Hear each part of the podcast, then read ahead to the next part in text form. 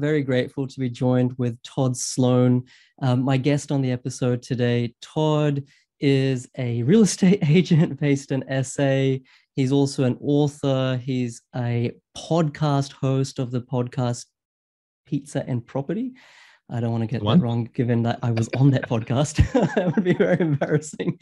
Um, and overall, nice guy. You know, um, I think everyone like listens to the Property Couch. He's been on the Property Couch. He's really credible, nice guy. And in this video, I want you guys to watch because in this episode, we'll be talking about how to effectively befriend, uh, not in a manipulative way, but how to befriend a real estate agent. I know so many of you who are missing out on properties, who are not having your offers presented to the vendor. You think real estate agents are out there to get you, that you think perhaps that, you know, they're all second or used car salesmen, that they're really hard to deal with, they're selfish. These are all stereotypes. Not all real estate agents are like this. And in the next 10 minutes, we'll be unpacking how you can actually befriend a real estate agent, the tips and tricks to get on their right side and just develop a human connection so that you can get off market opportunities, so that you can buy under market, so that you can get pretty fantastic investment properties. Do you want to achieve wealth and passive income through property investing? PK Gupta, host of Oz Property Investment Mastery, will help you achieve passive income by buying top 5% growth and positive cash flow property and building a portfolio using data without you wasting months of time doing research, spending weekends at inspections, or dropping $10 to $20,000 on buyer's agents each time. So if you are confused and overwhelmed by the amount of contradictory information available online and don't know where to start, then this show is for you. So hopefully that intro was enticing enough for you guys to listen on. Thank you so much, Todd, for, for making the time. Hey, thanks for having me here. Absolute pleasure to have a chat. Awesome, awesome. So um, maybe you know, in, instead of me doing another rant, why don't you just tell us um, a little bit about your real estate background? Now, guys, this is not a buyer's agent, not a property. investor. Todd has nothing to sell us, right? So it's just a nice guy. Maybe just a little bit of background, Todd. Apart from all the houses that I sell, I'll, I'll quite happily say that. but but I, I hear what you're saying. I, I don't have like a, a second agenda with this. So I, I love chatting about property. Property investing is something that's been a passion for a long time. It's something that I've really only taken seriously probably in the past four years. But as far as being an agent, I've been an agent since 2015. So I actually got into it sort of actually more so out of I needed a career change. Long story short, I, ha- I used to be a diamond driller. I had an accident on a drill rig, couldn't walk properly for about four years wasn't allowed back on the rigs, ended up um, switching careers into to real estate sales. And I, I didn't want to actually do it to begin with because of the way that you were describing, like the way a lot of people perceive agents, was exactly my perception. I just thought all, all agents were numpties and I had some bad experiences. And my dad was actually the one that was like, well, why don't you just not be a numpty? Just kind of treat others the way you want to be treated.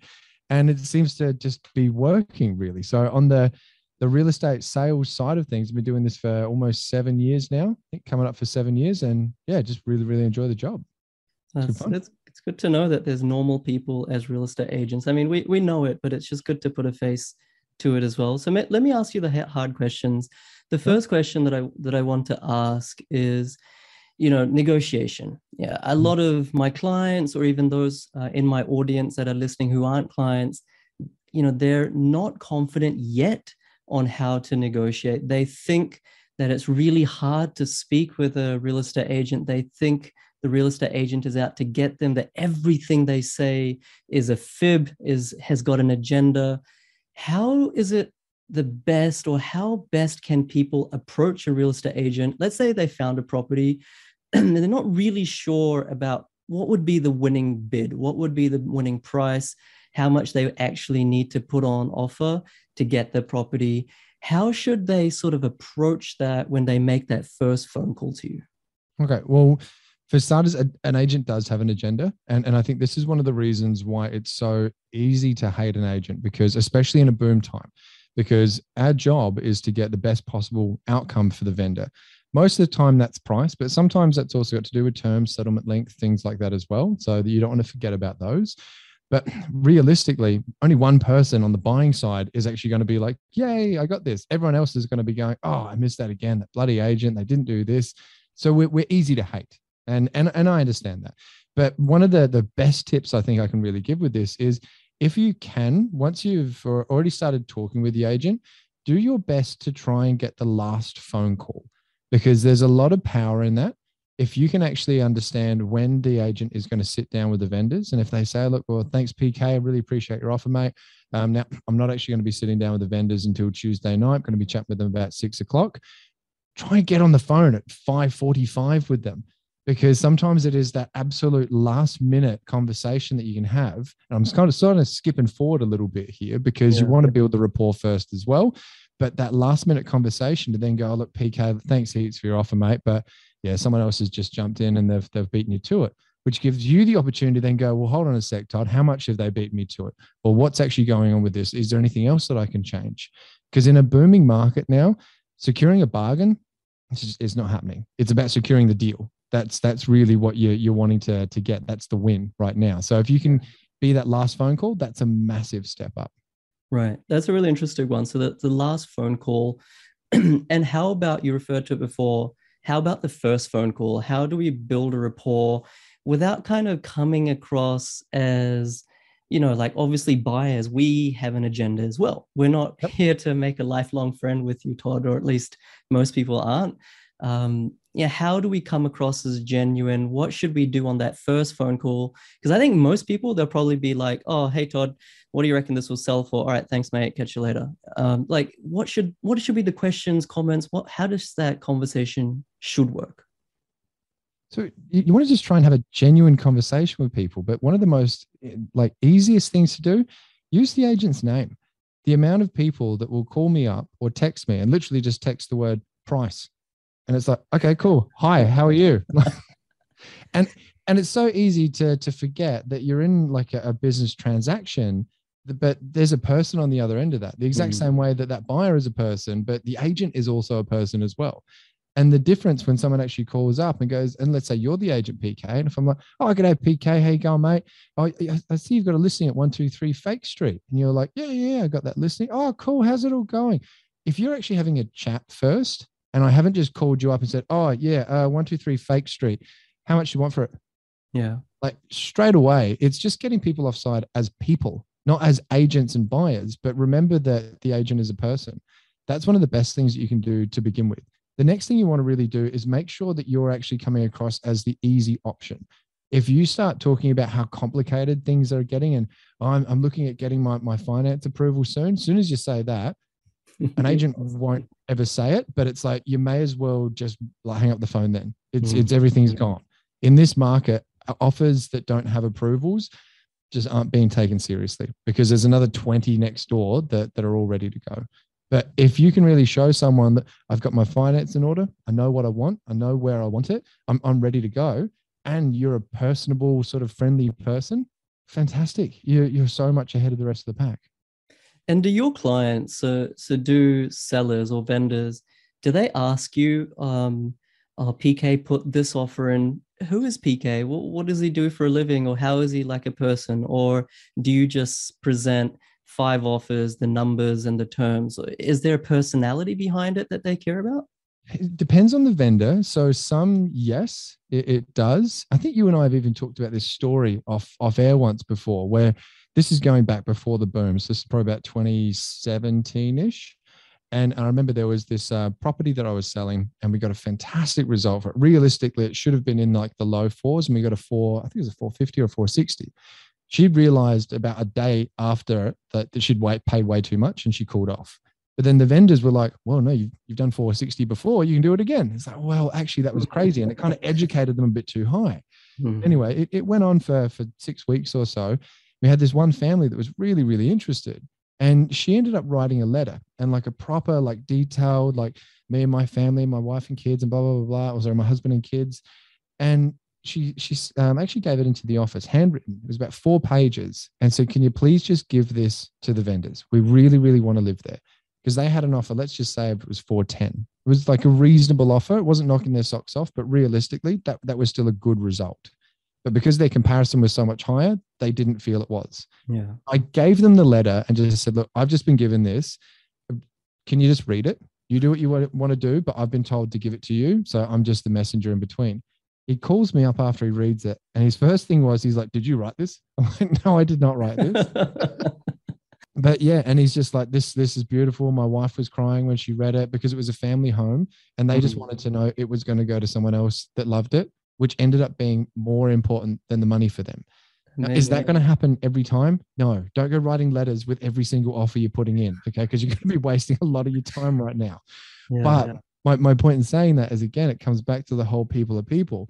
If it does come down to that final crux of it, and let's say there's two people sitting there and both offers are, let's say 1.2, and then all of a sudden you, the vendor's got to make a choice. They're identical in every other way. Then yes, Mhm. it does come down to, well, Todd, what did you think of these people? Were these people pretty nice? Were they were they really difficult to deal with? Are they maybe going to make the settlement really hard? And that's when all of those little bits of the the conversation you have with the agent along the way, they all start coming up. And if you've done it right, work for you. If you've done it wrong, work against you. Yeah. That, that that's phenomenal because I don't think anyone really talks about that. You know, you don't hear this side of call it negotiation or call it whatever you want. You don't hear these softer skills articulated as well as you've just done. It kind of reminds me of like road rage, like someone cuts you off in, you know, in the front of you and you, Yeah. you know, you give them a finger or something, but it's because you can't see them. It's impersonal. But if you saw that there was a mother with two children that were crying and they needed to take them to kindy, she needed to take them to kindy, you'd be like, you'd have a softer heart. You'd be like, you know what, you're having a tough time. I, I don't blame you. You know, it's just on. about building that personalism, which is really important. It kind of comes down to, well, the other thing you said as well, how easy is settlement going to be? You know, getting the the contract or the property under contract is one thing, but how easy is it going to be to deal with these people through the conditional period all the way through settlement? You said one thing before that I'll just echo and ask you to elaborate.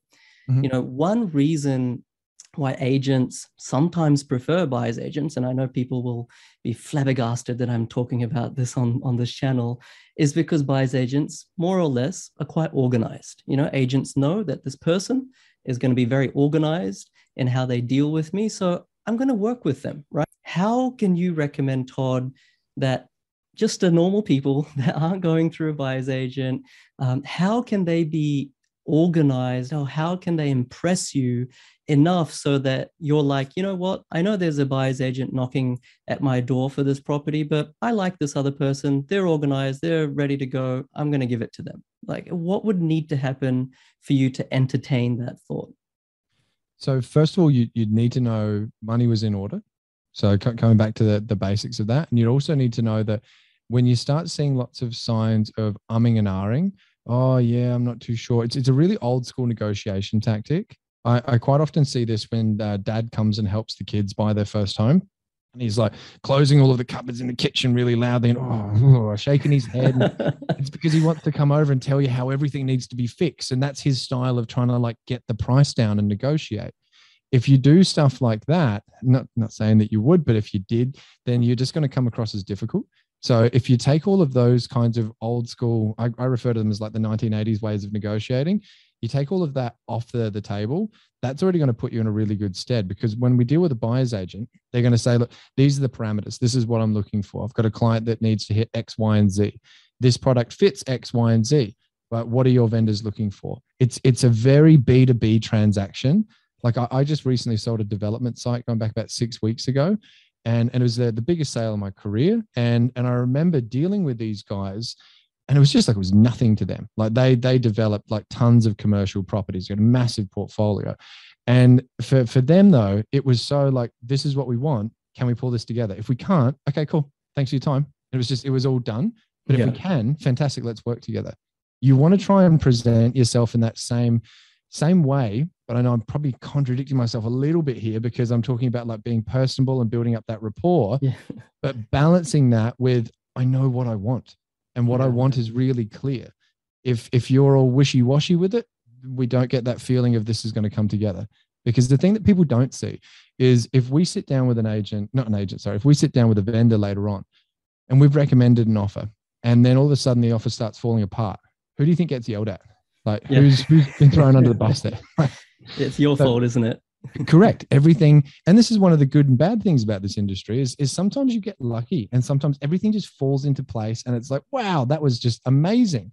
And you really did only need to work like a week on that. But then I've had deals where I've literally worked for years and then they've fallen to pieces. And yeah. you're the bad guy. Like you, you get the the rewards, but you get the punishment just the same way as well. And that's why you, you're really, really selective as to who you're actually going to confidently put in front of a, a vendor. Yeah, no, that's good. So I think what I took away from that was be nice, don't sacrifice, don't take shortcuts on being nice, but be mm-hmm. clear at the same time. Hey, Todd, I found this property that I think you have listed. You know, it fits my criteria. It's more than 500 square meters. It's in the right place in this suburb. It's, you know, seems to be at the right type of price. I'm really interested. I have my finances ready to go.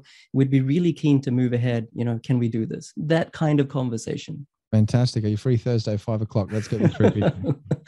Let's do it. Let's do it. Um, I think the last thing I, I, wanted to touch on as well, because so many of my um, clients have been buying properties where they haven't necessarily been the highest bidder. Mm-hmm. You know, they might have given their final offer at 380, whereas the agent has received offers in the 400s, but they still win the property. So let's talk about terms. There's price and there's terms. What are some of the the big rocks in the jar, Todd, where you know your vendors or your clients, the sellers, are saying, Todd, you know, even if we need to sacrifice 10k, 20k, 30k, you know, we're happy to take a lower offer. We just need this, this, this, you know, to be ticked. What are those examples? Right now, if you're buying something that's owner occupied, which is always a really good question to ask, is um, a longer settlement because a lot of the time people want it either really short or really long. Most of the time, the general public just always assumes the really short one is the best one. But like I've got some clients like right now, literally at the time of recording, I'm actually about to go and do an open there afterwards. It, they they actually want like a 90 day plus because for them they want to have like a, an easier way of packing everything up nice and slowly, finding the next place, all that kind of stuff. So if if we had two offers side by side right now, chances are even if it was a little bit less, they would probably pick that longer settlement. Yeah, no, that that's great advice. So longer settlement, and and there's so many other things that we can use. Maybe we'll cover them off on mm. on another session. But that that's just really golden advice. I think we sometimes assume that everyone knows this, but everyone doesn't. This isn't common knowledge in most property circles. So that's why it's it's so important to ask the question because sometimes it is shorter, sometimes it's longer, but just ask the question, what are the vendors actually looking for for terms? I should have probably clarified that a bit too. yeah, don't assume. No, that, that's a good yeah. one yeah. ask them the question see what they want try to what i always say is try to break down that wall of information asymmetry the mm-hmm. agent the vendor know everything we the buyers know nothing try to build sorry, try to break that wall down and so you can actually be on the same page um, win-win situation um, so so guys I hope that brought you value. Like, obviously, negotiation, there's more to it than that. But even that alone, I know so many of you are going to go away, implement it, and actually be successful where you would have been unsuccessful before. I know this will happen because every time I do a video like this, so many of you message me saying thank you. So I really appreciate the, that feedback as well. Todd, um, shamelessly, and, and Todd didn't want to do this. I kind of forced it on him, but he's an author, like I said at the start. Um, what is your book called and, and why should we read it? it's called Australia's Home Buying Guide. So this one, realistically, if you're looking at purchasing a property and it's written Australia wide, it, it, goes through all of the steps in the process, but written from an agent's point of view. But I lift the hood on, I'll send you a copy, PK. Actually, it just goes through all the steps in the process. But the major thing, though, is the negotiation. I think if you can really start understanding more of what not to say to an agent, that is probably actually even more powerful than understanding what to say to an agent because yeah removing foot and mouth it can save you quite a lot of money in this game awesome cool thank you todd for for making time and guys check out the Pizza and Property podcast as well. I was on that, I think, a couple of weeks ago. Plenty of the other good people on that, including buyers agents. I don't know why I'm glorifying them in this episode. Uh, maybe because so many of them are my clients as well. But you know, he's a good guy. Check him out. I wish you all the best. Remember, most important real estate is the six inches between your two ears. Good luck. Catch you later. Bye.